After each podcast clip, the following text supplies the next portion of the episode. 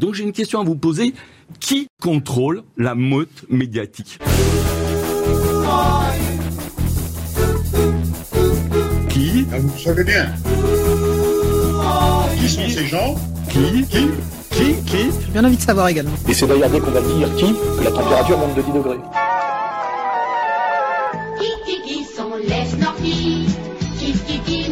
S'il n'y a pas assez d'eux, il faut nous dire de quoi il y a trop. Qui? Ben, C'est la communauté que vous connaissez bien. Je vous demande de vous arrêter. Qui a le droit? Qui a le droit? Qui a le droit de faire ça? C'est parti mon kiki Bien, messieurs, nous sommes réunis aujourd'hui pour faire un tour d'horizon des enjeux internationaux du moment, et Dieu sait qu'il y en a. Xavier, cet été, vous avez publié pour Faits et Documents un dossier consacré à la chute du mondialisme. Mais le moins que l'on puisse dire, au vu des derniers événements internationaux, alors je parle ici évidemment du sabotage des gazoducs Nord Stream, mais on pourrait multiplier les exemples en parlant des fraudes électorales. Le moins que l'on puisse dire, c'est que ce mondialisme en perdition est prêt à tout, semble prêt à tout pour ne pas perdre la main.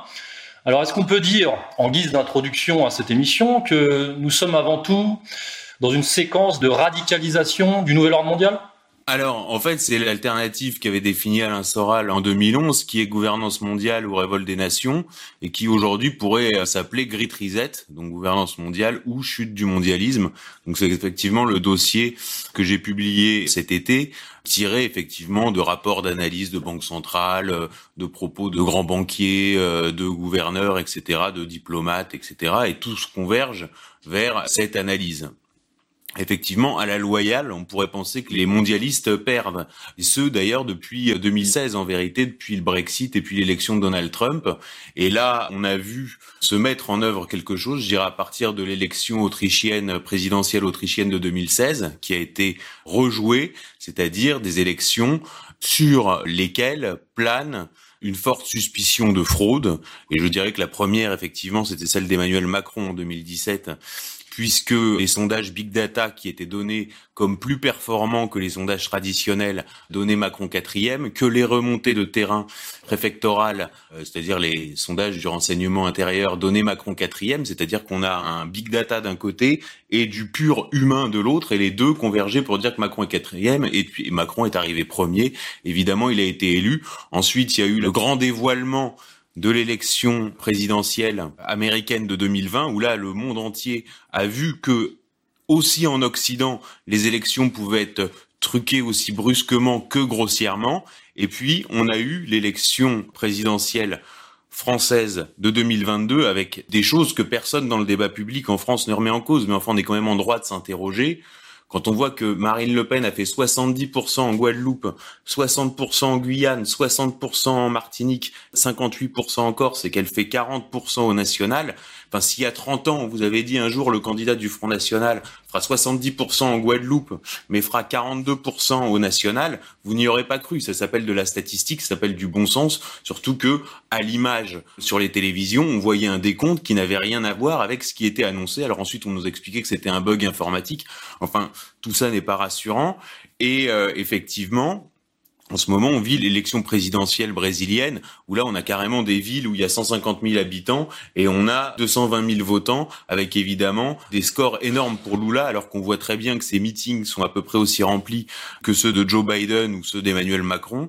Et effectivement, on voit que l'ambassadeur des États-Unis au Brésil a fait un communiqué officiel pour dire qu'il soutenait Lula. Et on a encore une élection présidentielle qui arrive en Autriche cette année, et on voit qu'on est rentré effectivement sur des élections truquées. Donc je, je parle d'abord des élections sur cette radicalisation, puisque disons que c'est le premier niveau, c'est le niveau en surface, le niveau que chacun peut comprendre et appréhender, mais rien que sur ce niveau qui est normalement le symbole de la démocratie libérale, on voit bien qu'il n'y a plus rien effectivement de libéral.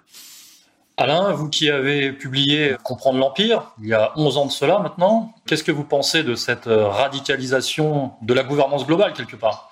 Ça me rappelle la phrase de Hegel qui dit que la chouette de Minerve ne s'envole qu'au crépuscule. C'est-à-dire que là, plus on s'approche d'un empire qui n'a plus les moyens de régner par ce qu'on appelle la Pax Americana, en général, il n'acceptera pas de se soumettre, euh, d'admettre sa victoire, il tentera de se maintenir par des moyens de plus en plus radicaux, c'est ça l'idée. Et d'ailleurs, c'est de cette radicalité que peut venir la révolution de l'autre côté. C'est-à-dire que sa brutalité, sa malhonnêteté, toutes ces dysfonctions amènent à un moment donné à un soulèvement, et c'est d'une certaine manière ce à quoi on aspire, c'est-à-dire que de la brutalité de cet empire, de sa malhonnêteté, naissent un, comment dirais-je, un sursaut de colère et de conscience.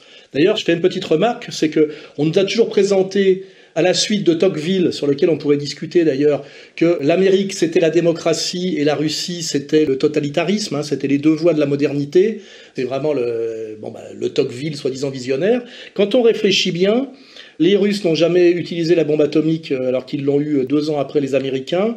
Et puis surtout quand euh, les élites communistes ont vu que la gestion dite communiste de l'URSS ne fonctionnait plus, ils se sont pas radicalisés par un coup d'État militaire ou par une répression accrue. Ils ont admis l'échec et ils ont mis les clés sous la porte. Hein. Alors que on pourrait imaginer que symétriquement les États-Unis, qui sont au bout de l'ambiguïté, du mensonge et des dysfonctions du capitalisme financier terminal, pourraient dire à un moment donné bon ben on est au bout de notre épopée, euh, on passe à la multipolarité et on laisse, euh, c'est ce qui aurait dû se passer normalement, Trump discuter avec Xi Jinping et, Poutine pour une nouvelle redéfinition du nouvel ordre mondial, hein, et ça aurait été ça la voie de la raison.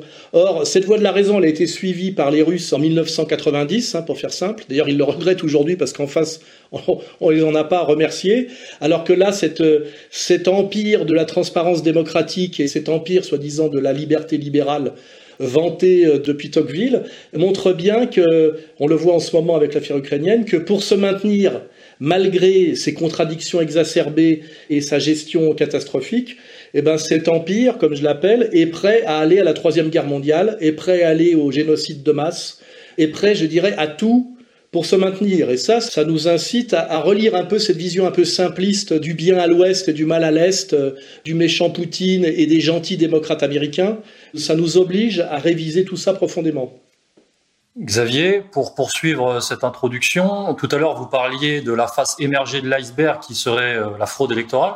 Est-ce que vous avez d'autres exemples, d'autres volets finalement de cette radicalisation du nouvel ordre mondial? Bah effectivement, on voit bien que par exemple le dollar qui était monnaie de réserve, donc qui était déjà plus euh, indexé sur rien, mais là on fait complètement tourner la planche à billets à des niveaux euh, qui sont même plus possibles. Avec le Great Reset, on avait découvert le concept de rupture de chaîne de valeur, c'est-à-dire la rupture des chaînes d'approvisionnement, c'est-à-dire en fait casser la mondialisation. Aujourd'hui, c'est carrément Nord Stream, c'est-à-dire que les Américains revendiquent de l'avoir fait, les Polonais les remercient, mais les médias nous explique que c'est les Russes. Donc là, on est sur des cas vraiment pratiques. Ensuite, on pourrait ajouter à ça effectivement la guerre climatique, puisque aujourd'hui Reuters nous explique que les Chinois sont en mesure de modifier le climat. Donc si les Chinois sont en mesure de modifier le climat, cest à dire que d'autres États sont en mesure de modifier le climat et de modifier le climat par définition chez les autres. Donc euh, Jean-Pierre Petit en a parlé, euh, ça s'appelle, il y a des choses qui sortent plus ou moins, bon, évidemment le projet Arbre depuis des années, mais aussi l'opération Popeye, et on voit aussi ces catastrophes. Donc là, sur le changement climatique, on peut dire, oui, il y a changement climatique, et oui, il est de nature anthropique puisqu'il s'inscrit effectivement dans une guerre climatique. On nous annonce la catastrophe nucléaire comme venant des Russes. On est effectivement dans un processus d'inversion accusatoire. Tout ça crée un contexte de radicalisation qui est aussi intéressant parce que quand on a vu le dernier discours de Vladimir Poutine suite à l'intégration des quatre provinces de l'Est de l'Ukraine, on a vu quand même un changement de ton qui me paraît intéressant et qu'il faut souligner, c'est qu'il a plus du tout parlé des nazis. C'est vrai que c'était un peu pénible depuis huit mois. À chaque fois, on nous parlait des nazis, on voyait pas trop où ils étaient, mais là, il a parlé des satanistes. Donc là, on monte en gamme. Et il a parlé, par exemple, du bombardement de Dresde. En général, quand vous commencez à parler du bombardement de Dresde par les Alliés, ça commence un peu à chauffer. On voit aussi qu'à l'occasion du 11 septembre, des responsables chinois, le porte-parole du ministère des Affaires étrangères notamment, a remis en cause la version officielle et dit que c'était un inside job. Ce traitement-là était le même sur la première chaîne de l'audiovisuel public russe. Donc là, on remet en question la version officielle du 11 septembre et la question que je pose, c'est est-ce qu'on va aller vers ce que Robert Forisson appelait l'utilisation de la bombe atomique du pauvre. Et on peut légitimement se poser la question si, dans une radicalisation accélérée, on n'arrivera pas à ça de façon plus rapidement que prévu de la part des Chinois et des Russes et plus simplement des Iraniens. Alain, un avis sur cette euh, bombe atomique du pauvre? Oui, bah, c'est un peu l'épée de Damoclès euh, au-dessus des gens qui cherchent la vérité, mais aussi au-dessus de l'empire, en fait, qui règne. D'ailleurs, Poutine a bien appelé ça l'empire du mensonge, sur un narratif qui les présente toujours comme les victimes et comme des gens qui rentrent dans des guerres toujours pour euh, amener la paix et punir des méchants. Ça me fait penser au concept de Kouchner, là, de, c'était le droit d'ingérence humanitaire qui se transforme après en devoir d'ingérence militaire et qui permet toujours d'habiller de défense de la veuve et de l'orphelin des pures euh, opérations de mise au pas d'insoumis euh, à ce qu'on appelle l'empire. Hein. Et là, si on veut faire une petite transition, en fait, on est dans un schéma qui finalement se répète quand on a étudié Marx depuis l'histoire du capitalisme, c'est que le capitalisme est victime en fait de son efficacité. C'est-à-dire que chaque crise est une crise de la surproduction. C'est-à-dire qu'à un moment donné, il y a un déséquilibre entre l'offre et la demande. La demande ne suit plus, et comme il y a surproduction, il y a rétrécissement du marché, et donc baisse de la rente du capital. Et on est quand même toujours sur ces fondamentaux. En ce moment, la rente du capital est effondrée parce qu'il n'y a pas de gens qui empruntent de l'argent suffisamment pour investir et produire, parce que le marché est saturé. Et quand le marché est saturé, le capitalisme a une réponse, je dirais, hors rationalité mathématique, hein, ce qui s'appelle les crises, comme si c'était quelque chose qui d'un seul coup était un phénomène météorologique qui échappait à la science économique. Et ces crises, en général, ça s'appelle casser. Et là, en ce moment, on assiste bien à quelque chose qui est le grand reset, c'est-à-dire il faut casser l'économie pour pouvoir sauver la logique même du profit capitaliste. Et puis surtout, là, plus précisément en ce moment, on voit qu'il y a trois gros partenaires de production capitaliste au monde, l'Amérique qui était leader, la Chine qui est en train de lui passer devant, et la Russie qui est aussi impliquée, avec d'autres d'ailleurs émergents. Et on voit bien que dans cette histoire, il s'agit de détruire le concurrent, voire le partenaire le plus faible. Et le concurrent et le partenaire le plus faible, c'est l'Union européenne. Je l'avais laissé de côté exprès, qui devrait être normalement leader mondial, mais qui ne l'est pas parce qu'elle a l'économie, mais elle n'a pas le militaire et la diplomatie. Et on voit bien en ce moment tout simplement que les Américains ont deux raisons de s'en prendre à l'Europe dans cette rivalité économique qui est une lutte à mort du capital et qui est vraiment très problématique en ce moment au niveau de la rente, il faut détruire un des partenaires pour recréer du marché. Et ce partenaire, ça sera l'Europe, parce que les Américains n'ont pas les moyens de détruire la Chine et n'y ont pas intérêt, et que la Russie, c'est un peu un autre monde. Donc on va bien qu'en ce moment, il y a simplement une stratégie très évidente de l'Amérique pour euh, durer un peu plus et sauver ce qu'elle peut sauver, de détruire finalement son partenaire et son vassal fragile qui est l'Europe. Et ce, avec la complicité de tous les leaders européens qui sont des Young Global Leaders, qui n'incarnent pas les intérêts de l'Europe ou même les intérêts de leur nation, mais qui sont des traîtres et qui collaborent à cette destruction de l'économie européenne pour sauver l'économie américaine dans une position de rivalité avec la Chine, puisqu'en fait la Chine devient relativement pour l'Amérique inatteignable. Hein, voilà. Et ça, c'est le truc qui explique euh, à la fois le Great Reset et qui explique aussi d'ailleurs la guerre d'Ukraine, c'est que on détruit l'économie européenne par tous les moyens. Et ces moyens, hein, il y a la transition euh, écologique qui est donc transition énergétique, les droits de l'homme en Ukraine. On peut trouver toute une série de narratifs, d'explications, mais en fait, en ce moment, notre grand frère américain a décidé de nous liquider pour prolonger sa santé fragile un peu plus longtemps. Voilà, ça serait ça qu'il faut comprendre. Et finalement, c'est assez classique. Hein. Ça s'appelle crise-guerre. Hein. Voilà, crise-guerre. Bien, on va rentrer dans le dur justement des questions internationales. Si on prend l'agenda international, il y a tout de même deux événements qui arrivent prochainement cet automne qui peuvent être ou qui vont être significatifs à l'égard du rapport de force dont on parle. Ce sont d'abord les élections de mi-mandat aux États-Unis, les midterms, et le 20e congrès du Parti communiste chinois en Chine. Alors Xavier, d'abord les midterms. Est-ce que ça va officialiser le retour de Donald Trump et qu'est-ce que ça va ou qu'est-ce que ça pourrait changer? Après l'élection de 2020, il y avait deux questions qui se posaient. C'est-à-dire, est-ce que Trump va garder la main sur le Parti républicain? Et est-ce que l'engouement populaire qu'il avait suscité allait se maintenir Et est-ce qu'au niveau médiatique, les médias, je dirais, euh, du groupe de Rupert Murdoch allaient le suivre et jusqu'où? Sur ces trois questions, on voit que Trump, malgré tout, se maintient. C'est-à-dire que sur le parti républicain, il est en mesure de faire élire ou de faire battre n'importe qui. Au niveau du soutien populaire, même sans les réseaux sociaux, il se maintient puisque les meetings sont bondés. Et on voit que Fox News, alors il y a plusieurs Fox News, il y a plusieurs New York Post, etc. Mais on voit bien qu'il y a quand même des vraies tranches vraiment Trumpiste radical. Bon, là, il y a des midterms qui arrivent. Alors, l'enjeu principal, alors je connais pas bien le système électoral américain, mais si Trump a une, disons, une victoire significative dans quelques États clés, ces États pourraient retirer leur certification des votes du collège électoral de 2020 sur la base d'une fraude avérée, ce qui déclencherait une élection d'urgence à la Chambre des représentants des États-Unis avec une voix par État. Et là, Trump remporterait probablement cette élection. Et donc en fait, c'est un mécanisme un peu complexe, mais qui pourrait créer un vrai accélérateur par rapport aux élections présidentielles qui devraient arriver en 2024. Donc là, encore une fois, on a gouvernance mondiale, révolte des nations à l'échelle des États-Unis sur une date qui est le 16 novembre et les midterms. Alors, ce qu'on peut quand même dire, c'est que les États-Unis ont quand même Trump comme le Brésil à Bolsonaro, comme les Chinois ont Xi Jinping, comme les Russes ont Poutine. Nous, on n'a pas ce personnage politique-là en France. Bon, on a déjà parlé par rapport aux élections présidentielles françaises de 2022.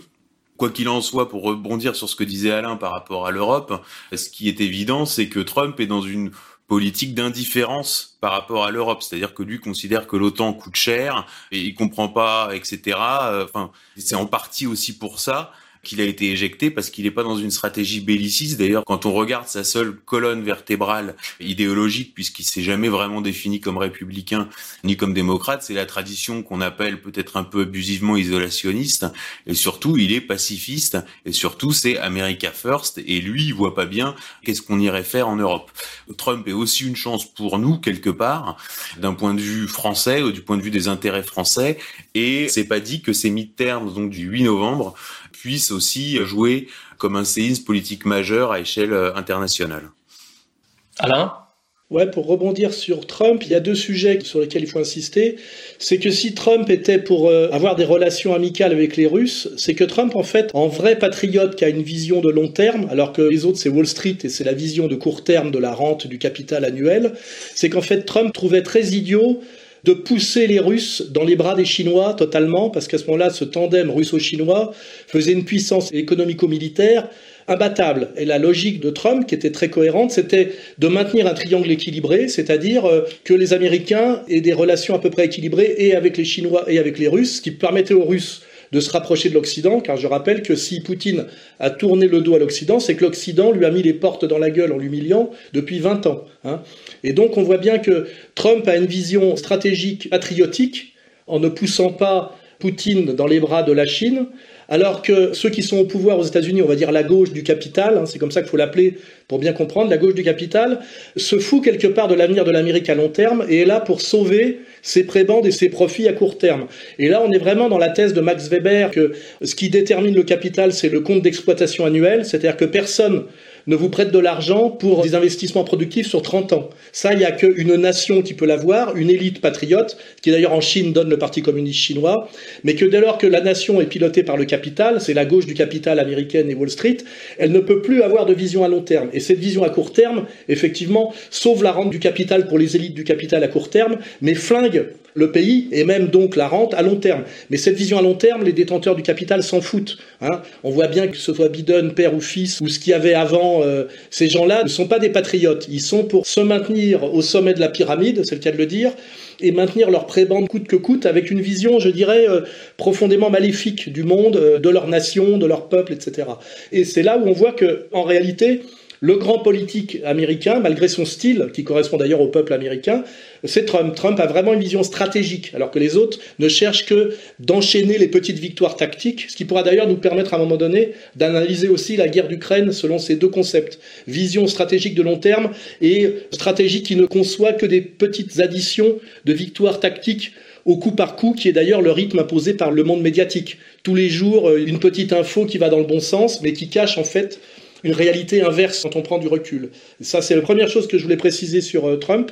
Et la deuxième chose qui est importante, parce que c'est pareil pour Bolsonaro, et ça m'a d'ailleurs mis un peu dans l'erreur avec Bolsonaro au début, c'est que ces patriotes, qui sont donc, on va dire, des néo-nationalistes, pour avoir le droit d'être néo-nationalistes sans se faire trop attaquer, ont joué, que ce soit Bolsonaro ou Trump, la carte sioniste au départ. Puisque, en fait, on a bien compris Hein, c'est la thèse du national-sionisme que depuis quelques décennies, en fait depuis l'avènement, on va dire, de Netanyahou au pouvoir d'Israël, il y a d'un côté le mondialisme qui est sous pilotage d'une certaine vision, on va dire, vétérotestamentaire du monde, et de l'autre, il y a la vision néo-nationaliste dont le modèle et le leader est Netanyahou et l'État d'Israël. Et en fait, beaucoup de nationalistes antimondialistes se sont dit, pareil, c'est de la tactique, que pour avoir le droit d'être nationaliste, ils devaient afficher leur amitié, leur sympathie pour Israël, c'est-à-dire nous suivons le modèle israélien puisqu'on ne peut être nationaliste que en étant pro-israélien et aujourd'hui le modèle du nationalisme légitime, c'est le nationalisme israélien. Et ce qu'on peut remarquer c'est que cette tactique ne leur a rien rapporté parce qu'en réalité Trump a beau jouer le on va dire le sioniste d'opérette, d'apparence, comme en fait il combattait l'État profond américain et cette gauche du capital, eh ben l'air de rien, on ne lui a pas pardonné. Bolsonaro c'est pareil, a beaucoup joué avec ses fils le sionisme pour avoir le droit, on va dire, de défendre des intérêts nationaux brésiliens, et ça n'empêche pas que la gauche du capital américain appelle à voter pour Lula, qui serait soi-disant un ancien syndicaliste marxiste, donc on voit bien qu'il y a quelque chose qui déconne. Et puis euh, si on veut pousser jusqu'à la France, on voit bien qu'à un moment donné, Marine Le Pen, dans une stratégie assez faiblarde, a appliqué aussi ce principe euh, qui n'est pas très rentable. C'est-à-dire, je suis une héritière d'un mouvement nationaliste qui est le Front National, et pour avoir le droit de continuer à être nationaliste, eh ben, j'en fais des tonnes sur mon allégeance au sionisme. Et puis, ça n'empêche pas que, comme ça, on est moins diabolisé peut-être euh, par les médias de masse, mais on ne gagne jamais aucune élection, et surtout, si jamais on se retrouve en passe de prendre le pouvoir ou de s'y maintenir, ben, on voit Bolsonaro et on voit Trump, le système mondialiste dominant ne vous garde pas comme crédit votre allégeance à Israël ou votre sympathie pour Israël, il vous flingue et il vous fout dehors avec la même brutalité que si vous étiez pro-palestinien. Hein. Et ça, c'est les deux choses qu'il faut noter. La gauche du capital ne peut pas avoir de vision à long terme et est donc dangereuse. Elle est fondamentalement dangereuse pour les peuples, pour la paix, même pour l'écologie, si on veut aborder ça sérieusement. Première remarque. Et deuxième remarque, le sionisme d'apparence pour avoir le droit de défendre les intérêts de sa nation, finalement, s'est avéré concrètement par euh, Bolsonaro, par Trump encore plus et par Marine, une stratégie qui ne fonctionne pas.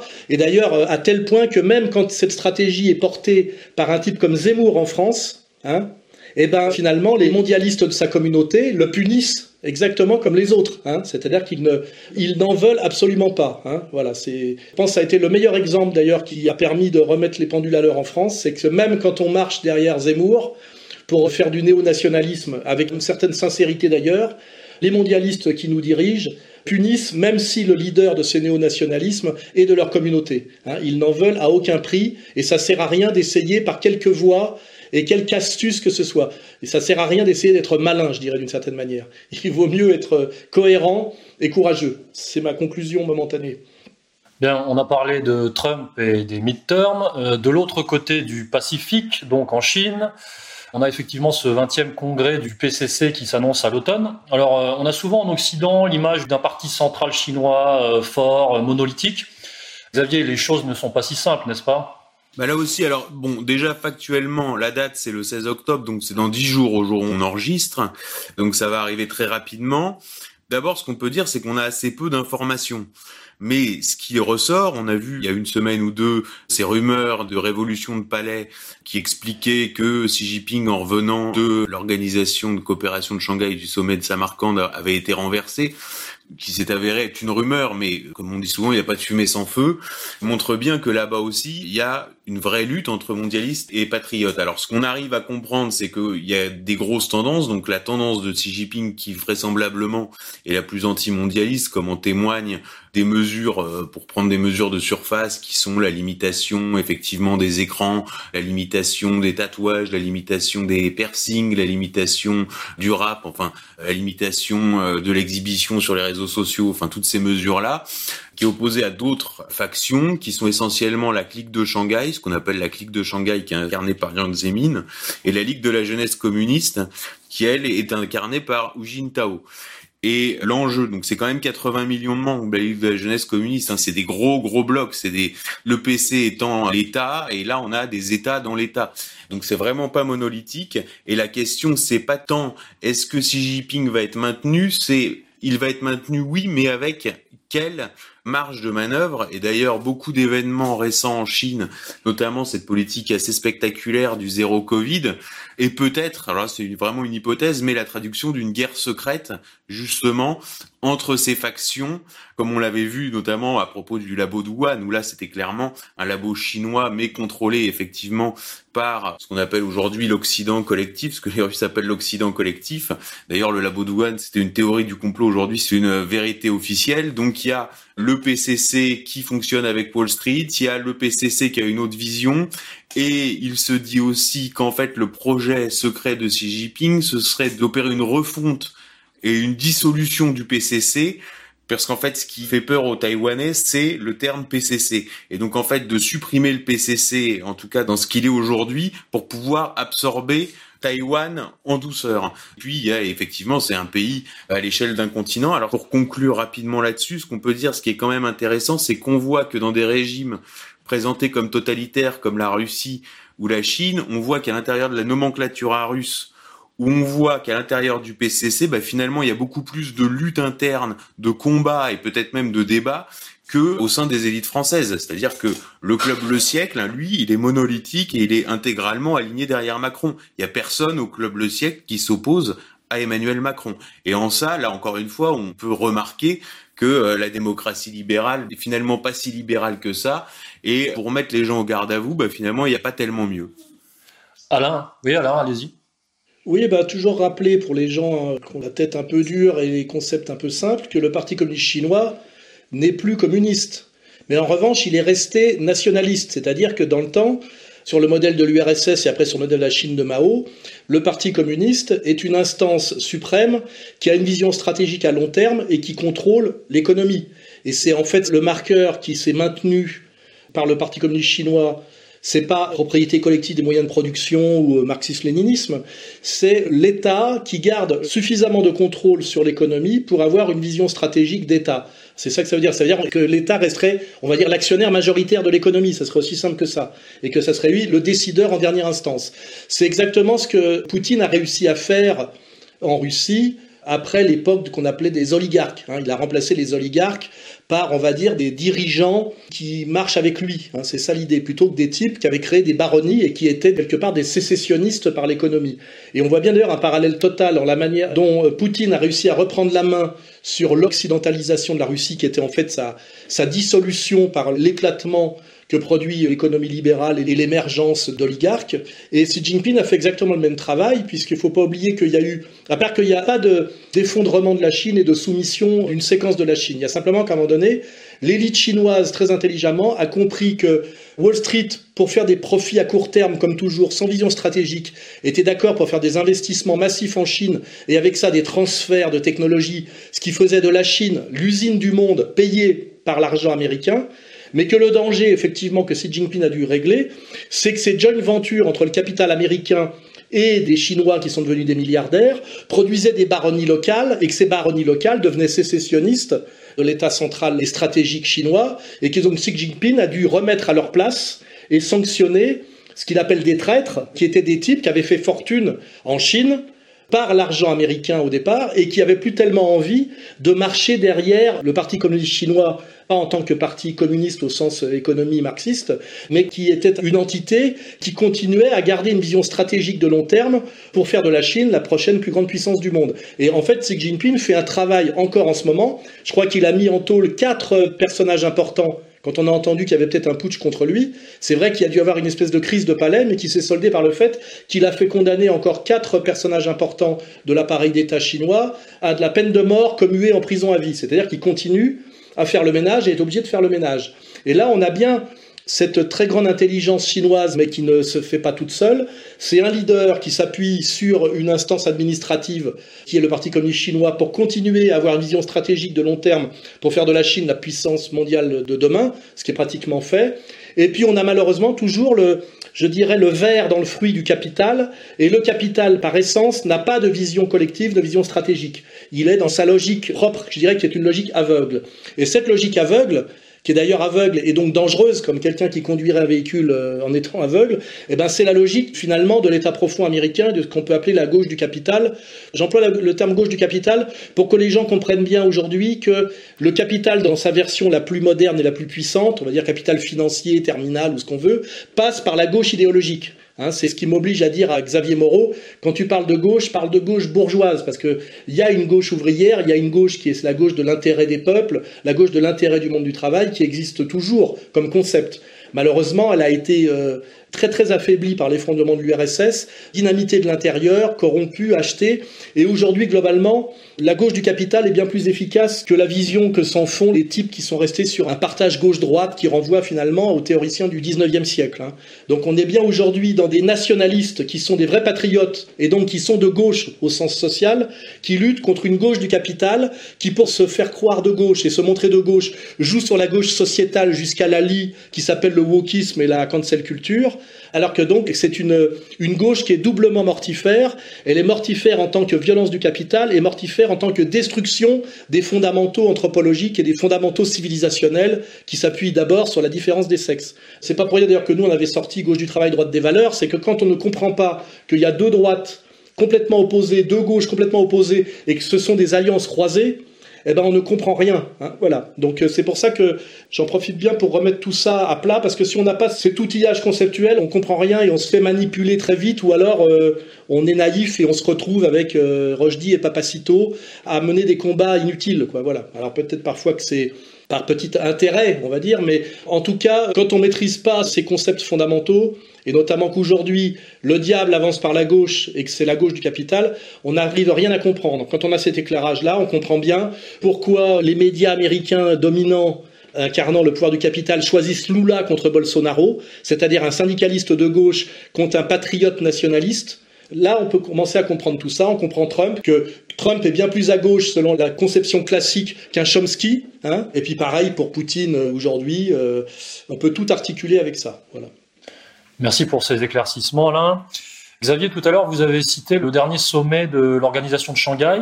Est-ce que vous pouvez nous en dire un peu plus? Comment vous percevez cet événement? Oui, bah, c'est une structure euh, multilatérale qui a été mise en place par la Chine, donc sous pilotage chinois. D'ailleurs, ce qui est intéressant pour conclure sur la Chine, c'est aussi cette idée que, euh, parce que la Chine a très mauvaise presse chez nous, essentiellement parce que les gens craignent ce qu'on appelle le contrôle social. Et j'écoutais une interview de Bouba, qui disait quelque chose de très juste, qui faisait remarquer que le contrôle social, il était déjà là quand vous avez votre Deliveroo, que vous le notez, bah, bah c'est du contrôle social. Toute l'industrie de service est déjà sous contrôle social. Quand vous donnez toute votre liste d'amis Facebook, c'est sous contrôle social. Donc en fait, euh, la plupart, euh, même de nos auditeurs, ont déjà accepté le contrôle social depuis au moins 2008. Donc ça, c'est vraiment une notion clé à intégrer, il me semble, parce que cette idée-là est pas du tout passée.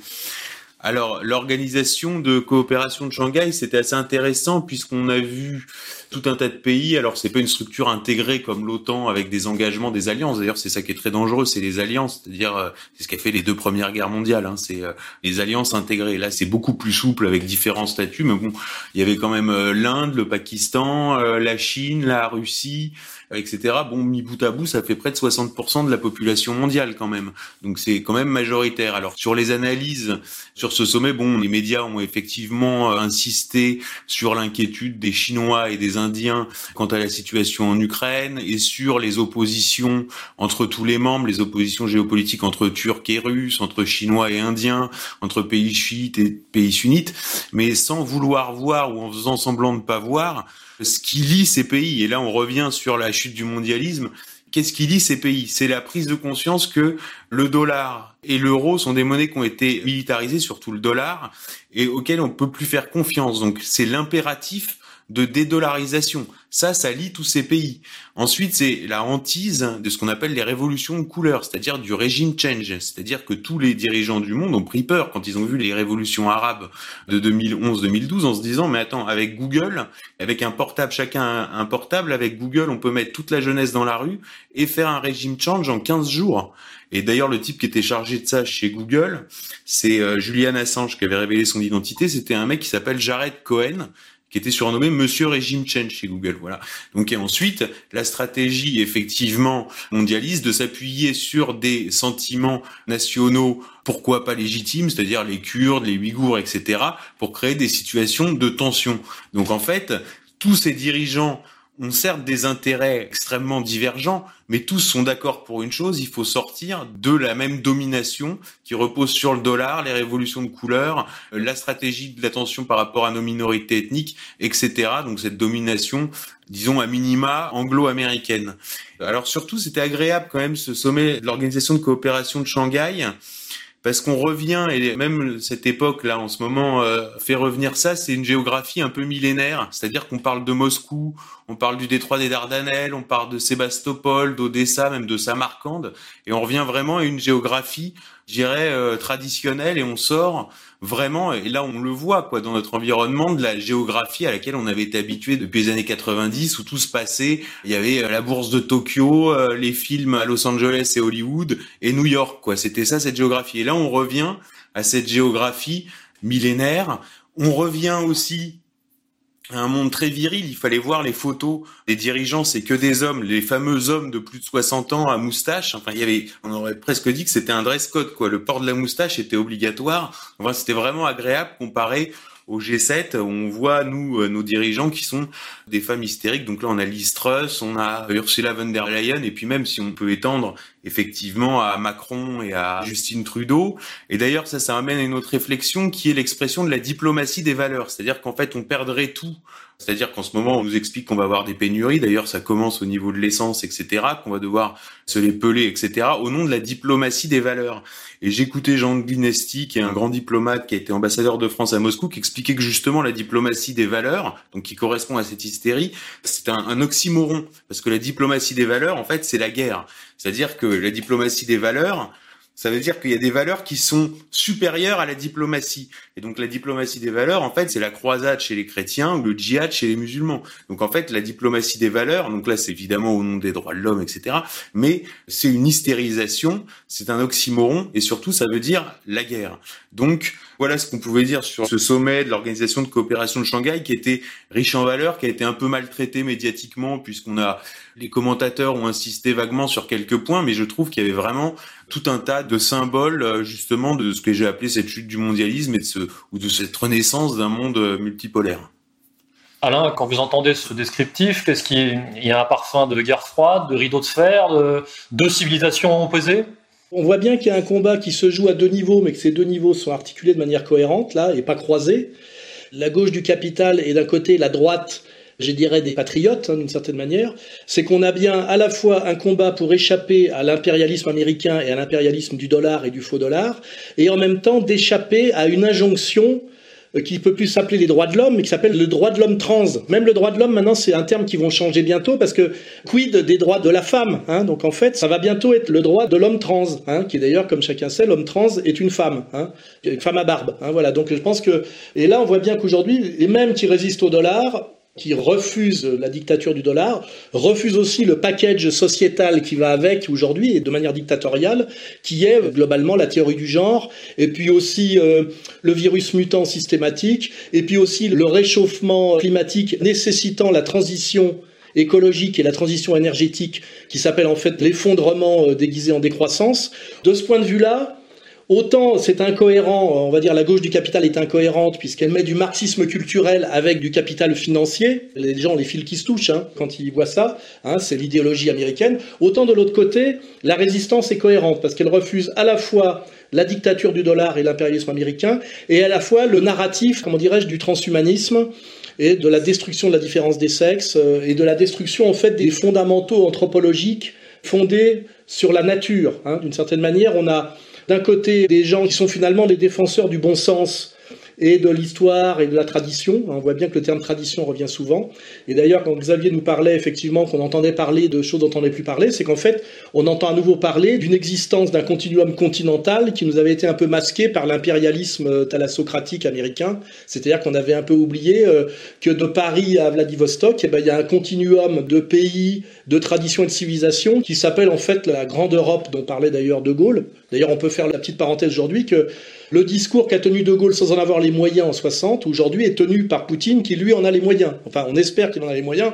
On va essayer de le vérifier assez vite là, voir s'il gagne euh, définitivement ou pas en Ukraine. Hein. Tout se joue en Ukraine en ce moment. Voilà. Donc c'est ça que je voulais faire remarquer. D'un côté, on a des gens qui sont cohérents, où tout est bien articulé, hein, où on défend à la fois un monde multipolaire, une vision relativement traditionnelle, c'est-à-dire de longue durée, qui ne remet pas tout en cause au niveau des fondamentaux anthropologiques. Et de l'autre côté, on a une espèce de fuite en avant assez folle, qui est folle au niveau de la folie du capital financier, qui n'est plus du tout basée sur la production, sur le travail, la folie du transgenre, où euh, on prétend qu'on peut changer de sexe comme à l'époque on changeait de look pour les jeunes. Enfin, on voit bien que l'empire américain qui prétendait être l'empire du progrès euh, jusqu'à à la fin des années 70, on va dire, enfin le tournant de la guerre du Vietnam, est aujourd'hui un empire de la folie, de la violence à tous les niveaux, et que de l'autre côté, on se crée une résistance du bon sens, de la vision à long terme et du respect, on va dire, presque de la nature au sens le plus large du terme. Hein. Quand je mets nature, je mets fondamentaux anthropologiques avec, incarné effectivement par cette alternative, club de Shanghai, BRICS, etc. Ça va être de plus en plus difficile au nom de la raison de défendre l'Occident. C'est ça que je dis. Aujourd'hui, l'Occident a rompu avec la raison, alors que sa légitimité la plus profonde, c'était qu'elle était porteuse de la supériorité de la raison sur euh, des visions euh, magiques, délirantes, primitives, etc. Aujourd'hui, la raison est incarnée par l'opposition, on va dire, et l'Occident a rompu totalement avec la raison et de plus en plus avance sur des présupposés qui sont de la pure folie. Voilà. Et je pense d'ailleurs que je vois pas comment dans dix ans on pourra encore défendre l'aberration, la folie mortifère de la théorie du genre hein, et des implications que ça a sur la jeunesse occidentale. À mon avis, on sera obligé d'en sortir parce que c'est un peu le, sous-titre du bouquin sur lequel je travaille en ce moment, c'est que plus con tu meurs. C'est pas euh, plus con tu déconnes, c'est plus con tu meurs. Là, on est l'Occident est dans une phase d'autodestruction. Hein. Je vous dis parce que ceux qui sont à leur tête n'ont aucune vision raisonnables, stratégiques et de long terme. Ils sont juste là pour se maintenir coûte que coûte dans une logique du capital qui est une logique de chaos pur. Voilà, c'est ça qu'il faut comprendre. On va dire un mot d'une récente actualité internationale. Je parle de l'élection italienne et la victoire de Giorgia Meloni. Alors Xavier, est-ce que ça augure? Est-ce que ça augure de vrais changements en Italie? Est-ce que ça augure de vrais changements euh, au niveau européen, à l'international? Alors d'abord, je voudrais dire que bon, euh, je suis installé en Italie et là, pour une fois, j'ai vraiment suivi un événement, disons, sur place, tout en lisant les médias français. Et là, c'est presque hallucinant, quoi. C'est n'importe quoi. C'est-à-dire que le ton général dans les médias français, bon, qui est quand même tenu par la gauche, c'est 100 ans après la marche sur Rome, l'Italie renoue avec les heures les plus sombres de son histoire. Bon, ça, c'est le traitement global. Et puis après, vous avez un autre traitement alternatif à droite qui est de dire ah bah regardez en Italie ils ont pris le pouvoir parce qu'ils ont su faire l'union des droites. Bon. déjà c'est un peu n'importe quoi parce que l'Italie c'est pas une prise de pouvoir, c'est une élection avec des alliances sur un système qui ressemble à celui qu'on a eu en France pendant la troisième ou la quatrième République. Ça veut dire qu'en vérité c'est un pouvoir qui est pas du tout présidentiel et qui est très faible et qui peut exploser d'un moment à l'autre. Ensuite, ce qu'on peut en dire, quand même, ça c'est un premier point, c'est que visiblement Georgia Meloni ne fait pas peur plus que ça aux mondialistes. Visiblement, il n'y a pas eu besoin de truquer les élections en Italie. Alors que bon, c'est très documenté que beaucoup d'élections en Italie ont été truquées. Notamment, le, je crois, c'était le référendum sur la, est-ce qu'on va être une monarchie ou une république? Les Italiens avaient voté pour la monarchie, puis ça avait été la république. Donc là, visiblement, elle fait pas peur. Bon, ensuite, il y a trois Italies au point de vue électoral, grosso modo.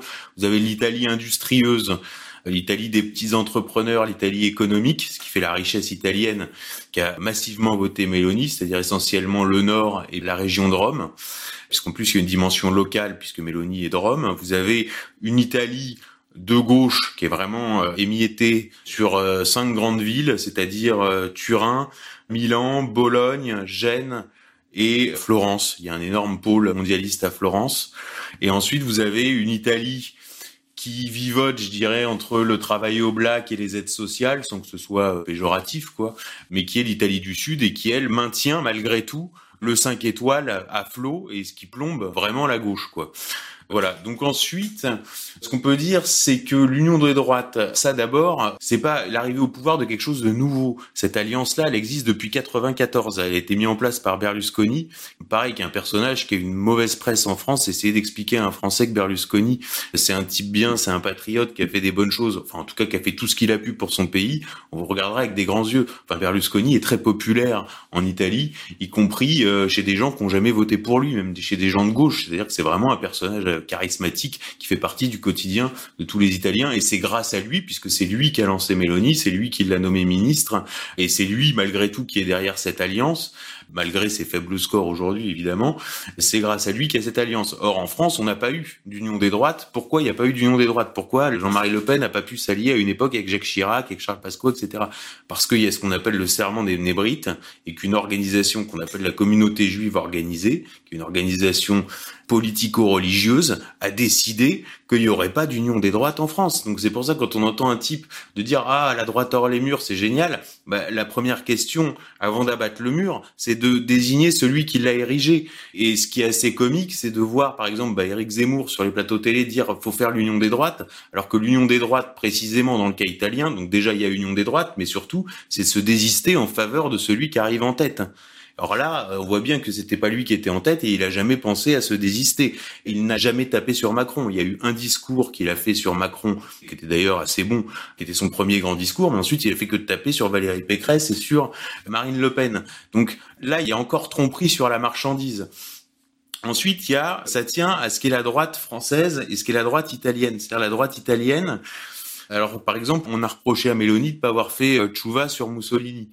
Mais en fait, il faut comprendre qu'il n'y a jamais de Tchouva en Italie sur Mussolini parce que vous pouvez pas mentir aux Italiens. Quand vous allez en Italie, toutes les administrations qui marchent, les bâtiments qui marchent, les écoles qui marchent, les hôpitaux qui marchent, les infrastructures qui marchent, les routes qui marchent, le système de chemin de fer, c'est Mussolini qui l'a fait. Pourquoi? Tout simplement parce qu'il a une œuvre de modernisation de l'Italie qui est comparable d'ailleurs à ce qu'a fait Napoléon III en France. En fait, le vrai point de comparaison, ce serait Napoléon III en France. D'ailleurs, c'est à peu près pareil, c'est modernisation sur le plan intérieur et catastrophe militaire à l'extérieur.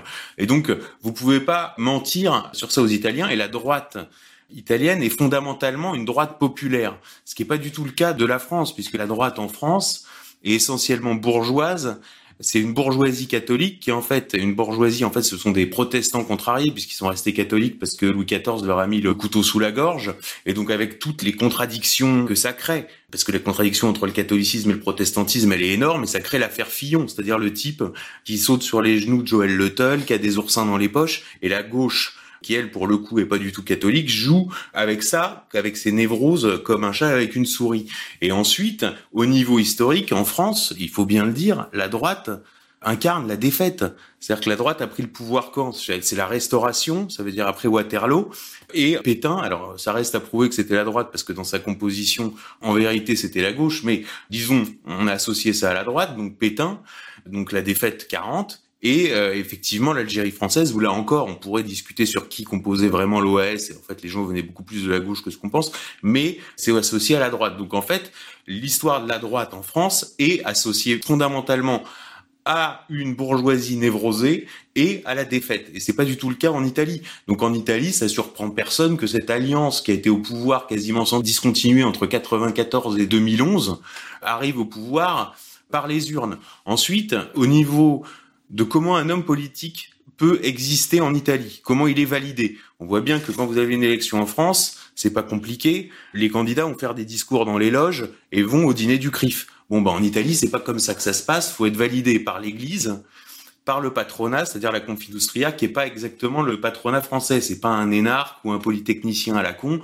à qui on a filé un fleuron pour qu'il le vende aux Américains. Non, c'est un patronat de production, souvent familial, etc., avec un énorme tissu de PME qui fait que l'économie italienne est plus puissante que l'économie française. Et effectivement, il faut être validé par les États-Unis, c'est pourquoi même euh, Berlinguer, qui dirigeait le PCI, voulait pas sortir de l'OTAN. Donc là, c'est pour euh, le disons milieu alternatif qui s'est étonné effectivement que euh, ait été initiée aux Aspen Institute Italia qui comme Berlusconi avait été à la loge P2 hein faut vraiment être validé par les américains. Pourquoi? Parce que les italiens tout simplement ont perdu la guerre. Et ça, c'est l'histoire n'a pas été réécrite 20 fois comme chez nous. Ils ont perdu la guerre, ils en sont conscients. Et l'Italie est une base américaine au niveau euh, géostratégique. Donc il faut être validé par les Américains. Donc en ce sens, effectivement, Mélanie a fait ce qu'il fallait pour. C'est-à-dire qu'on voit très bien ses déclarations de 2018 et ses déclarations de 2022. On voit très bien les différences. Et puis c'est ajouté un quatrième facteur qui est la Commission européenne qui avait obtenu le départ de Berlusconi en 2011. Et là, effectivement, elle essaye de bien se faire voir. Quoi qu'il en soit, je pense que l'Italie n'est pas un enjeu majeur. Pourquoi? Parce que c'est un pays qui n'a pas de diplomatie, c'est un pays qui n'a pas d'armée, donc c'est un pays secondaire. Cela dit, les Italiens sont un peuple extrêmement pragmatique. Il y a énormément d'investissements russes et chinois. D'ailleurs, Berlusconi euh, se présente lui-même comme un des meilleurs amis de Poutine, ça le dérange absolument pas, et c'est lui qui est euh, la figure tutélaire de cette coalition. Et surtout, ce qu'on voit au niveau des élites italiennes, c'est un respect méfiant pour les Allemands. Donc, ils vont voir comment les Allemands se positionnent par rapport aux Russes, par rapport aux Américains, etc. Donc, ils attendent de voir comment les Allemands bougent. Mais surtout, il y a un mépris anti-français très, très, très, très fort qui remonte à l'opération libyenne, puisque la Libye est un allié euh, historique de l'Italie et que Berlusconi, de la même façon qu'il s'entend bien avec Poutine, était un partenaire très proche de Kadhafi. Donc ça, c'est vraiment pas passé. Et surtout, la France, faut le dire, agit ici comme un contre-modèle comme un épouvantail sur à peu près toutes les questions, que ce soit la fiscalité, l'immigration, euh, le LGBT, etc. Donc voilà tout ce qu'on peut dire sur l'Italie. Donc attendons, ça sert à rien de s'emballer ni dans un sens ni dans un autre. C'est jamais que l'Italie, c'est un système parlementaire, mais en tout cas c'est révélateur d'un mouvement dans l'opinion publique européenne. Alain, un mot sur euh, Giorgia Meloni? Oui, comme je connais moins bien le sujet, ce que je vois moi, c'est que ça permet d'éclairer toujours la même confusion qu'il y a en France entre droite des valeurs et on va dire droite du capital ou droite de l'oligarchie. On voit bien que Mélanie, pour euh, être sympathique au plus grand nombre en Italie, a joué beaucoup sur la droite des valeurs en parlant de la famille, de la différence des sexes. En fait, c'est inscrit dans une tradition qui a à voir avec euh, ce qu'on appelle la loi naturelle, hein, c'est-à-dire la loi de Dieu pour les catholiques, ce qui permet de cacher qu'en réalité, même si elle, ça a un côté subversif de dire qu'elle est contre la théorie du genre et qu'elle rappelle qu'elle est fière d'être une femme, une mère, etc., ça paraîtrait contestataire de droite par rapport à l'idéologie dominante de gauche, mais ça permet aussi de masquer qu'elle est atlantiste, qu'elle veut pas sortir de l'Union européenne, qu'effectivement elle admet que l'Italie est un vassal de l'Amérique sur tous les sujets vraiment fondamentaux, géopolitiques, militaires, etc.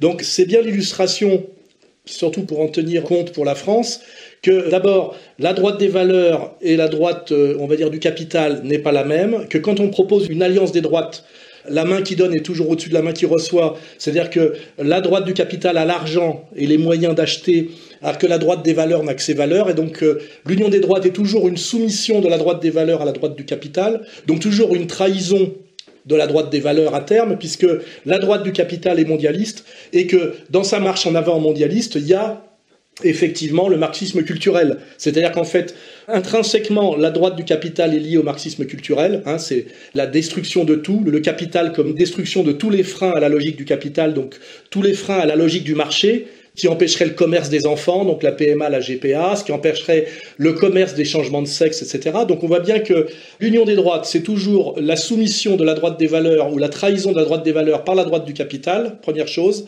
Donc c'est jamais souhaitable, c'est toujours soit une arnaque, soit une naïveté.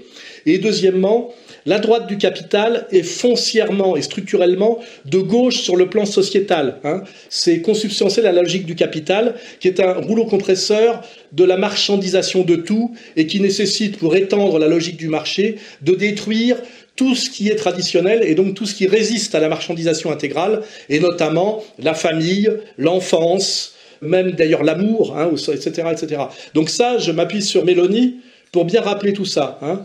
L'alliance des droites est systématiquement une trahison ou une soumission idiote de la droite des valeurs à la droite du capital. Et la droite du capital, dans sa logique, qui est la continuation de la logique qu'avait parfaitement décrite et comprise Kluskar dès mai 68, hein, c'est-à-dire le libéralisme libertaire, c'est-à-dire le libertaire au service du libéral et jamais l'inverse, hein, puisque c'est l'argent qui impose sa loi, et eh ben, que cette droite du capital, fondamentalement, a besoin de la gauche sociétale pour continuer à avancer, et que pour elle, en réalité, la droite des valeurs peut être un moyen d'arnaque pour une élection, une manipulation, mais en réalité est sérieusement son pire ennemi. Hein. Si on veut résister au capital, c'est par la droite des valeurs d'une certaine manière, c'est-à-dire euh, au nom de la tradition, le refus de l'extension maximale du marché. Hein, ce qui veut dire, dire que le marché, en soi, on peut l'appeler de droite si on décide que le pouvoir de l'argent, c'est la droite, mais on peut aussi dire qu'il est le moteur de la gauche, c'était l'œuvre de Michéa, hein, pour montrer les deux phases du progressisme, hein, que cette fuite en avant permanente du progressisme qui est dynamisée par le capital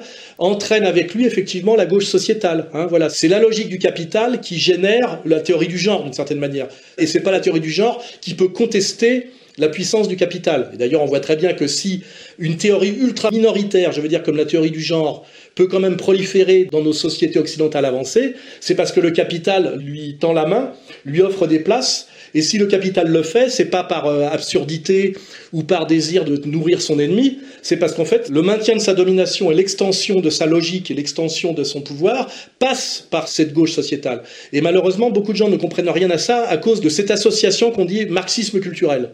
En fait, le marxisme culturel en France, ça s'appelait le freudo-marxisme, si on veut appeler, et qui était la destruction du sérieux économique du marxisme par la frivolité du freudisme, c'est-à-dire par l'idéologie du désir. C'est toujours détruire le primat de l'idéologie du travail par l'idéologie du désir. Mais il faut bien se mettre ça dans la tête. La droite du capital a besoin de la gauche sociétale pour continuer à avancer, à nous écraser. Cette gauche sociétale s'appelle aussi marxisme culturel. Il n'y a rien de plus éloigné du marxisme sérieux qui permet de critiquer la dérive de l'accumulation capitaliste. Il n'y a rien de plus éloigné donc du marxisme sérieux que le marxisme culturel. Voilà. Et ça, c'est un petit message que j'envoie aux droitards qui suivent un gars comme Rochdy, qui est pas méchant, qui travaille, mais il manque des pièces du pulse dans sa vision. Et malheureusement, s'il met toutes les pièces du pulse en face, il se retrouve avec moi et il perd son marché. Donc il a peut-être pas intérêt à les trouver les pièces et à les mettre au bon endroit. Voilà. Mais moi, je me sers justement de ce petit moment Mélanie là cacher sa soumission à la droite du capital d'une certaine manière par de la droite sociétale, en parlant beaucoup de la famille, de la tradition, etc., ça nous permet de bien remettre ces catégories en place, qui nous ramènent d'ailleurs à égalité-réconciliation, gauche du travail, droite des valeurs, contre droite du capital et gauche des valeurs, c'est-à-dire droite du capital et wokisme aujourd'hui. Hein, voilà, c'est des alliances croisées dans les deux sens. Donc pour lutter contre alliance croisée capital-wokisme, il faut produire la contre-alliance croisée qui est gauche du travail, droite des valeurs, parce que sinon, on ne peut pas y arriver. Voilà, c'est une question d'addition de force et de cohérence. Voilà. De ce point de vue-là, on avance toujours droit dans nos bottes avec nos fondamentaux, et finalement, systématiquement, avec des petits moments de flottement, la réalité massive nous donne raison. Aujourd'hui, le discours le plus proche du nôtre, gauche du travail, droite des valeurs, est le discours de Vladimir Poutine. C'est pas rien. Hein. C'est pas un youtubeur. Hein. Voilà. On en a déjà parlé plusieurs fois euh, lors de cette émission, mais on va redire un mot peut-être de l'élection brésilienne. On a d'un côté euh, Bolsonaro, justement, on va pouvoir reparler de la vraie gauche, la fausse gauche, la vraie droite, la fausse droite.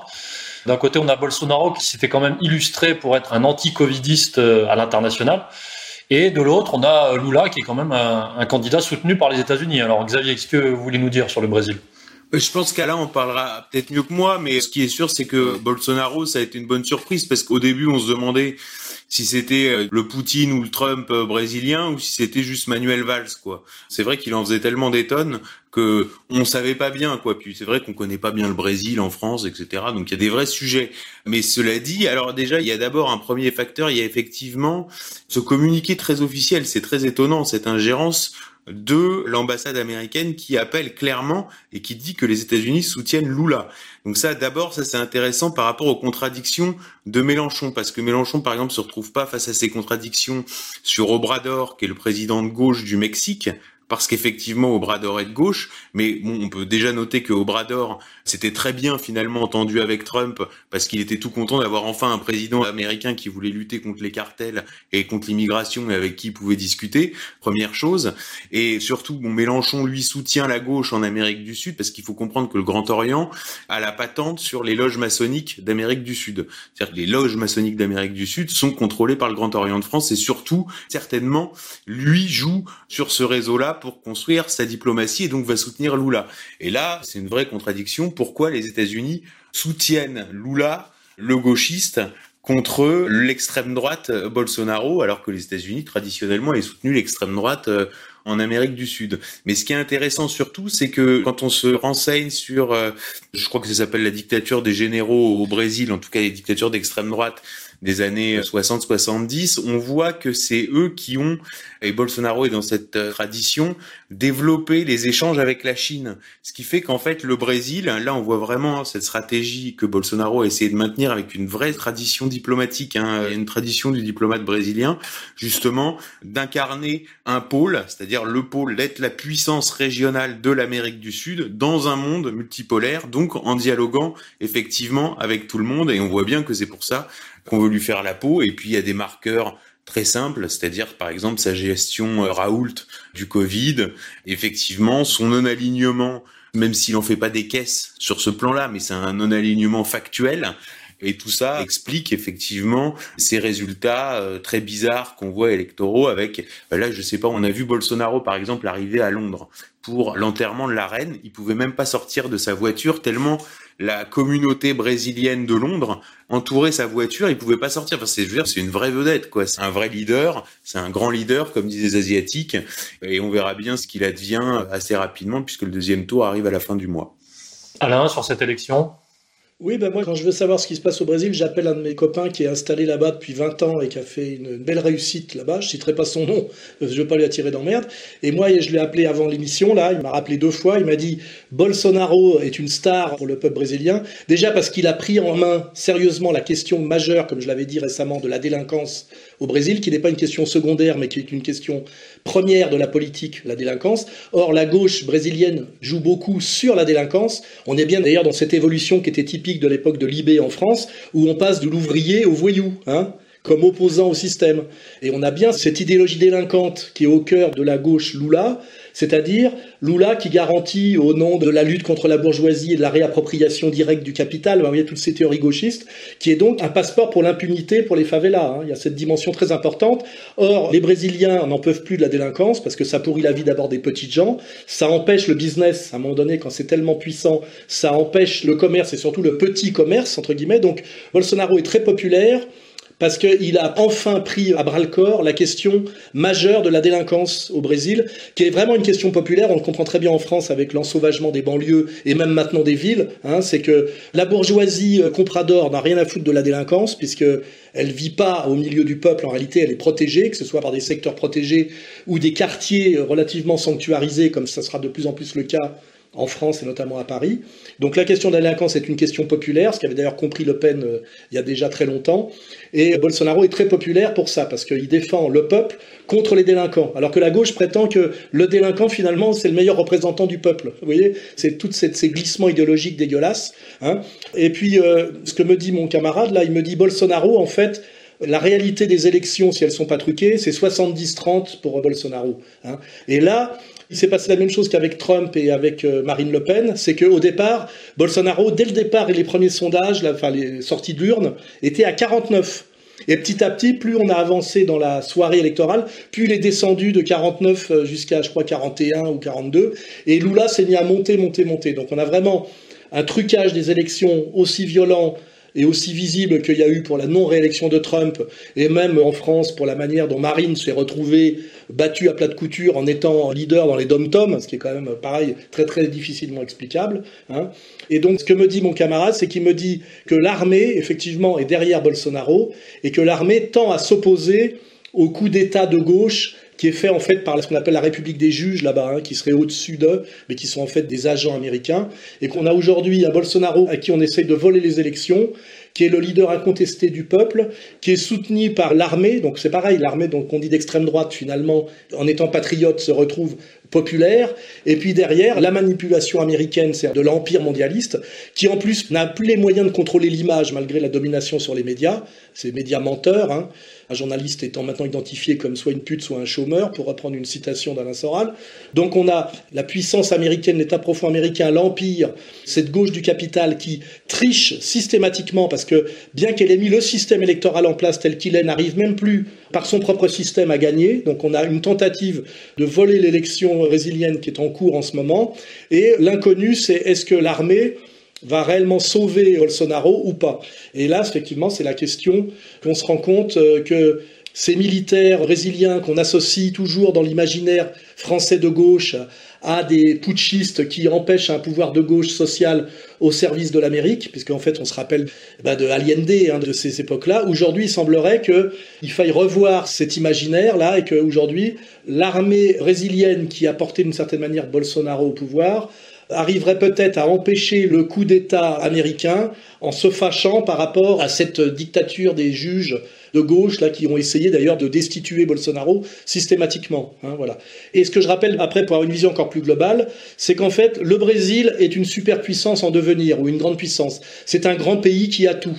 Or depuis toujours, les États-Unis empêchent son développement pour maintenir, c'est la doctrine Monroe, je crois, je ne sais pas si je me trompe de terme, c'est-à-dire oblige le Brésil à vendre ses produits non transformés ses produits de base qu'au tarif que lui impose l'Amérique et lui impose d'acheter les produits finis à l'Amérique, c'est-à-dire le maintien le Brésil dans le sous-développement. Et ça, les élites brésiliennes le savent. Moi, je les ai rencontrés déjà quand je faisais des conférences au Brésil il y a plus de 20 ans.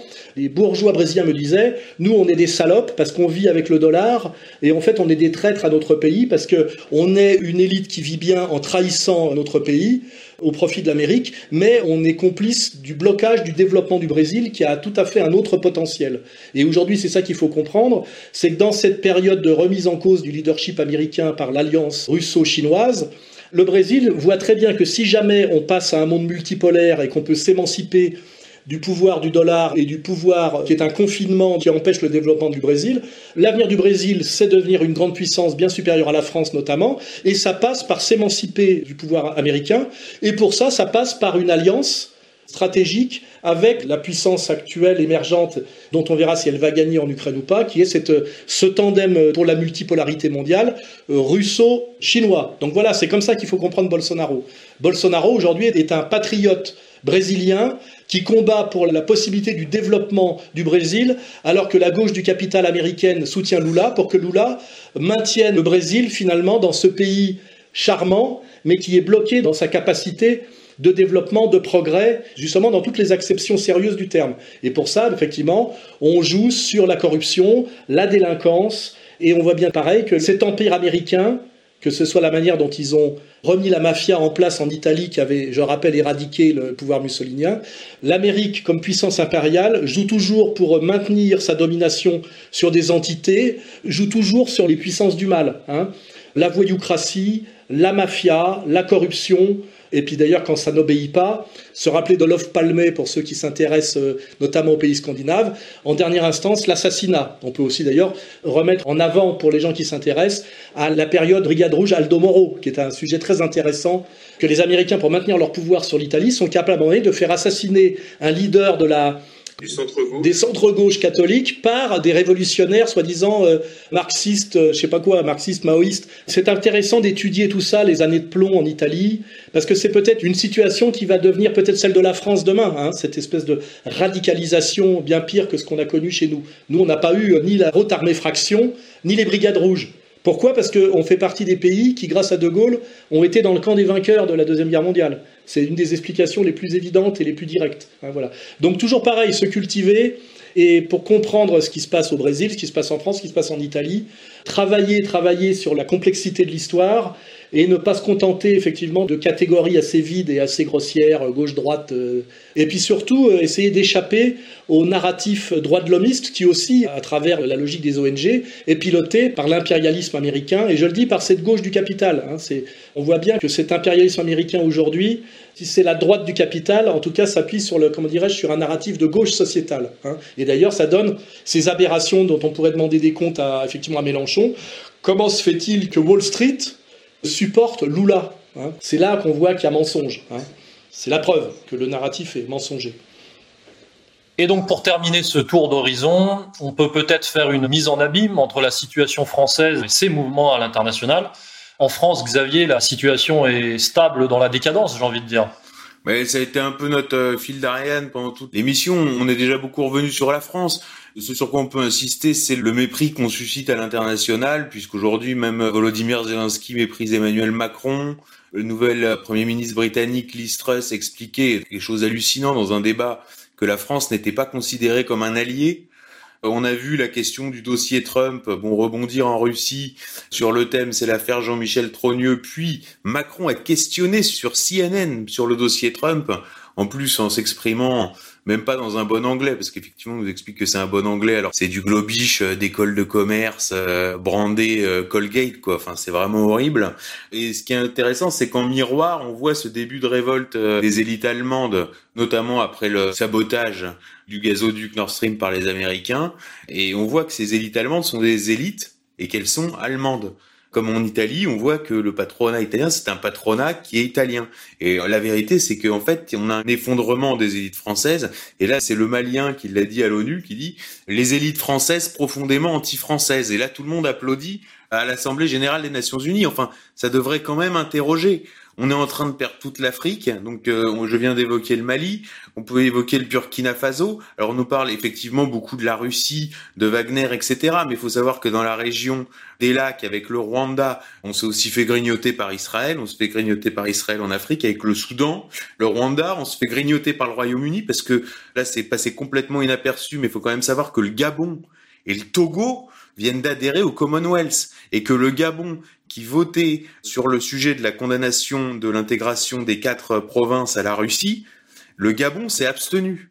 Donc ça veut dire que le Gabon s'abstient pour la Russie et rejoint le Commonwealth. Enfin, Macron a tout détruit, c'est-à-dire que on est dans une situation on, pour résumer, on pourrait dire, bon, toute l'Afrique est en France, mais la France n'est plus en Afrique, quoi. Et puis en plus, les Français nous rejettent effectivement parce qu'on importe des agendas complètement délirants qui déjà, je sais pas si ça nous convient, mais en tout cas, c'est sûr qu'à ces populations-là, ça convient pas, qui sont euh, l'agenda LGBT. J'avais vu Macky Sall, président sénégalais, qui était interrogé par des journalistes français pour le contraindre à dire que l'homosexualité c'était quelque chose de normal. Bon, effectivement, bah, aujourd'hui, il fait lui aussi allégeance directement à Vladimir Poutine puisqu'il s'est rendu à Moscou. Et là, encore une fois, on nous explique que la France a une voix écoutée dans le monde, une parole d'équilibre qui serait gaulo-mitterrandienne, ce qui est déjà un oxymoron, mais bon, c'est n'importe quoi.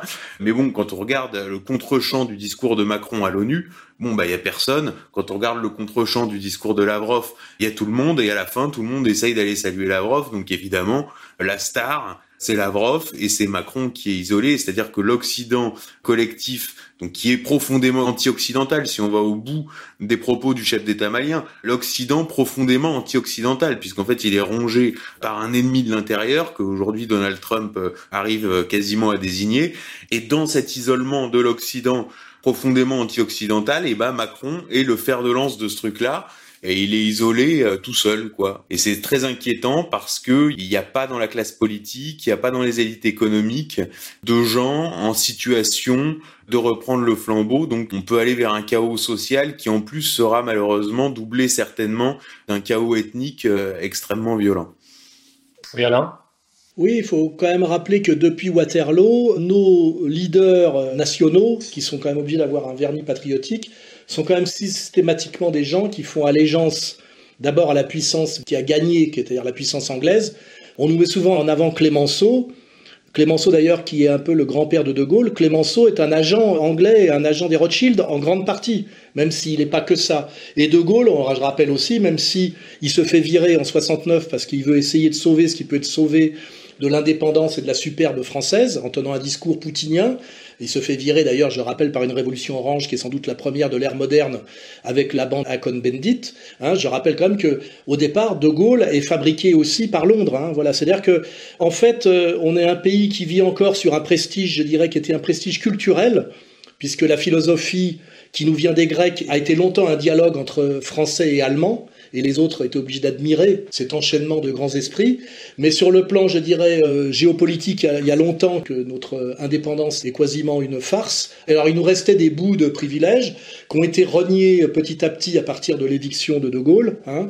On voit bien que Chirac s'énerve un peu quand il va en Palestine occupée, mais euh, quand même il nous fait le coup du Veldiv derrière. Mitterrand valide le bombardement de nos alliés historiques serbes. On est de plus en plus en train de s'effondrer à tous les niveaux, d'ailleurs économiquement avec euh, bon, l'affaire Alstom. Hein. Je dis on est passé du parasitisme au pillage en France. Hein. Donc on se fait détruire par nos propres élites, évidemment, par nos propres élites traîtres, qui le sont de plus en plus et de plus en plus violemment. Et c'est sur tous les domaines, quoi, sur le domaine économique, le domaine diplomatique. Et là, on en arrive avec Macron à être, je dirais, risible. On est la risée du monde. Hein. Je veux dire, euh, Macron n'est pas plus crédible comme chef d'État qu'un potentat africain à la Amin Dada, où euh, c'est pratiquement du même niveau. Hein. Je pense qu'on est presque dans une vision inversée, c'est-à-dire qu'aujourd'hui, les Africains se foutent de notre gueule comme nous, on rigolait quand on voyait Bokassa ou Amin Dada. Hein, on en est là. Hein, pendant qu'eux sont en train de négocier effectivement un peu plus sérieusement avec les Russes.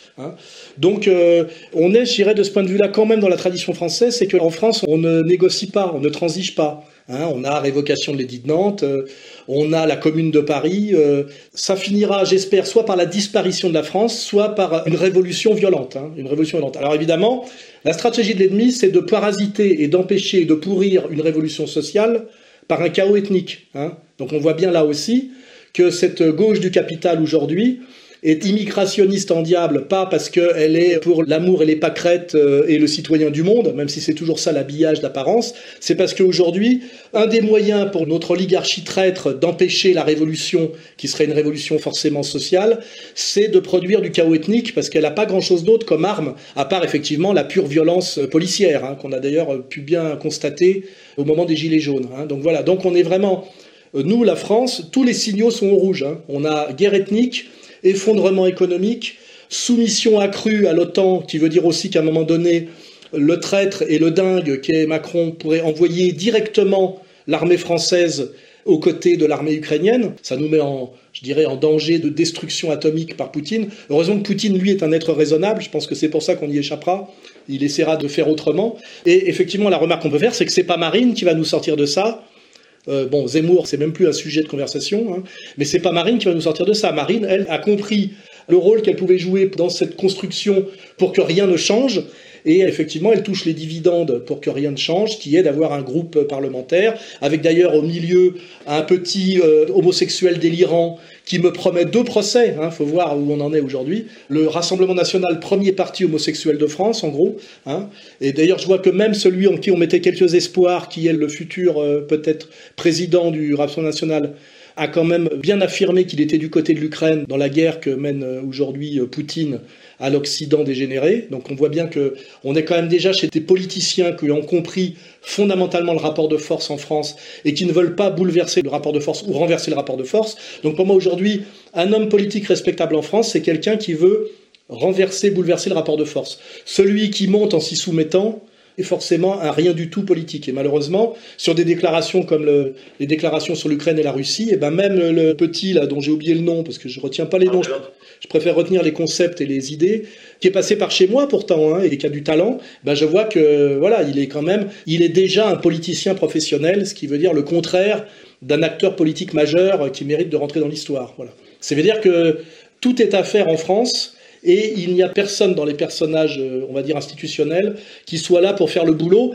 Le moins pire étant, on est d'accord avec Xavier, même si c'est difficile à comprendre pour les gens, le moins pire étant peut-être Mélenchon. C'est peut-être le moins pire. Mais quand le moins pire c'est Mélenchon, ça veut dire qu'il n'y a pas beaucoup d'espoir. Hein. Immédiatement, j'amènerai la critique.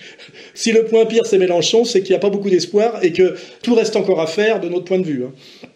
C'est Bardella le nom que vous cherchiez. Ouais, Bardella, oui, Bardella, Bardella. Euh barre-toi de là, enfin j'en sais rien. Il est très doué, il a beaucoup de charme, euh, préfère que ce soit lui qu'à Lyon, mais je vois qu'il a déjà intégré le système, quoi. Il a déjà compris les barrières à ne pas faire tomber. Alors le principe aujourd'hui, si on veut sauver la France, il y a des barrières à faire tomber, quoi. Et là, euh, sur l'Ukraine, je ne crois pas me tromper, il a bien dit que l'agresseur, le méchant et le fautif, c'était Poutine. Et ben ça, c'est pas très bon signe. Hein. Messieurs, on va pouvoir conclure. Alain, merci pour vos analyses. Un mot de conclusion? Bah, un mot de conclusion, c'est que malgré des périodes de doute, euh, des périodes de souffrance, alors je ne parle pas des agressions qu'on subit, hein, contrôle fiscal, euh, condamnation, euh, éviction de tous les GAFA, la ligne qui est la nôtre, c'est-à-dire égalité, réconciliation, gauche du travail, droite des valeurs pour une réconciliation nationale, me paraît être toujours la bonne ligne et la seule ligne. Et je vois que c'est quand même quand on regarde, c'est celle de Poutine, qui est quand même le type qui pourrait nous sauver, hein, et qui pourrait être celui qui pourrait prendre la tête de l'insoumission qui mènerait au basculement révolutionnaire.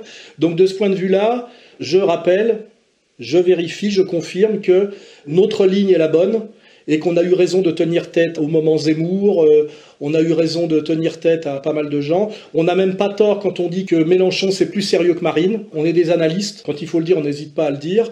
Et je vous dis, la seule ligne politique valable qui permet peut-être un jour d'arriver à quelque chose quant à la France et à son salut, c'est égalité, réconciliation, gauche du travail, droite des valeurs, pour une réconciliation nationale. Voilà. Il hein, n'y a rien d'autre pour moi.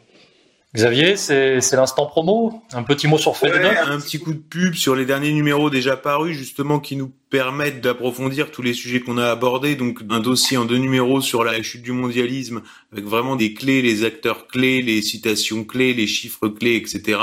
Donc, qui permet vraiment de comprendre tout ce cette effervescence internationale qui peut paraître extrêmement confuse si on suit ça un peu de loin. Deuxième chose, je rappelle un gros dossier sur Igor Kolomovski qui est le type euh, auquel il faut s'intéresser si on veut comprendre qui est Zelensky. Effectivement, là, un portrait d'Elisabeth Borne qui est le premier d'une mini-série qui paraît sur les nouveaux ministres, puisque après tout, euh, bon, Macron nous les offre sur un plateau, euh, donc nous, on se les paye, on les passe au scanner, et donc Elisabeth Borne, Papendiaï, euh, Yael Braun-Pivet, etc. Et euh, donc là, pour le coup, j'invite vraiment les lecteurs à se procurer le numéro sur Elisabeth Borne parce que là, c'est euh, je sais pas comment dire quoi. C'est vraiment la totale. Je sais pas où ils vont les chercher, je sais pas où ils sont castés, mais euh, sais pas possible de faire plus. Donc vraiment, j'invite euh, les lecteurs à lire ce portrait, puisqu'en plus ça renvoie toujours aux mêmes questions qu'on a déjà abordées avec Brigitte, euh, questions du storytelling, aux questions de qu'est-ce que la Macronie profonde, qu'est-ce qu'on va mettre en avant, qu'est-ce qui est beaucoup plus important, etc. Surtout pourquoi elle était choisie. Je crois que c'est le point qu'a écrit. Ils l'ont choisie parce que à côté d'elle, Emmanuel Macron aura l'air sympathique. Voilà. Donc euh, tout est dit. Donc voilà, abonnez-vous encore une fois à Fait Document qui euh, fournit une information exclusive à euh, tarif extrêmement réduit. Voilà. Merci à vous. Bon, bah, on se retrouve très bientôt pour la suite. Et je pense qu'après une émission de cette qualité, je peux aussi faire sans honte la promotion de nos financements associatifs. Le financement associatif d'Alain Soral et le financement associatif de la rédaction du site en partenariat avec ERFM. Donc, chers auditeurs.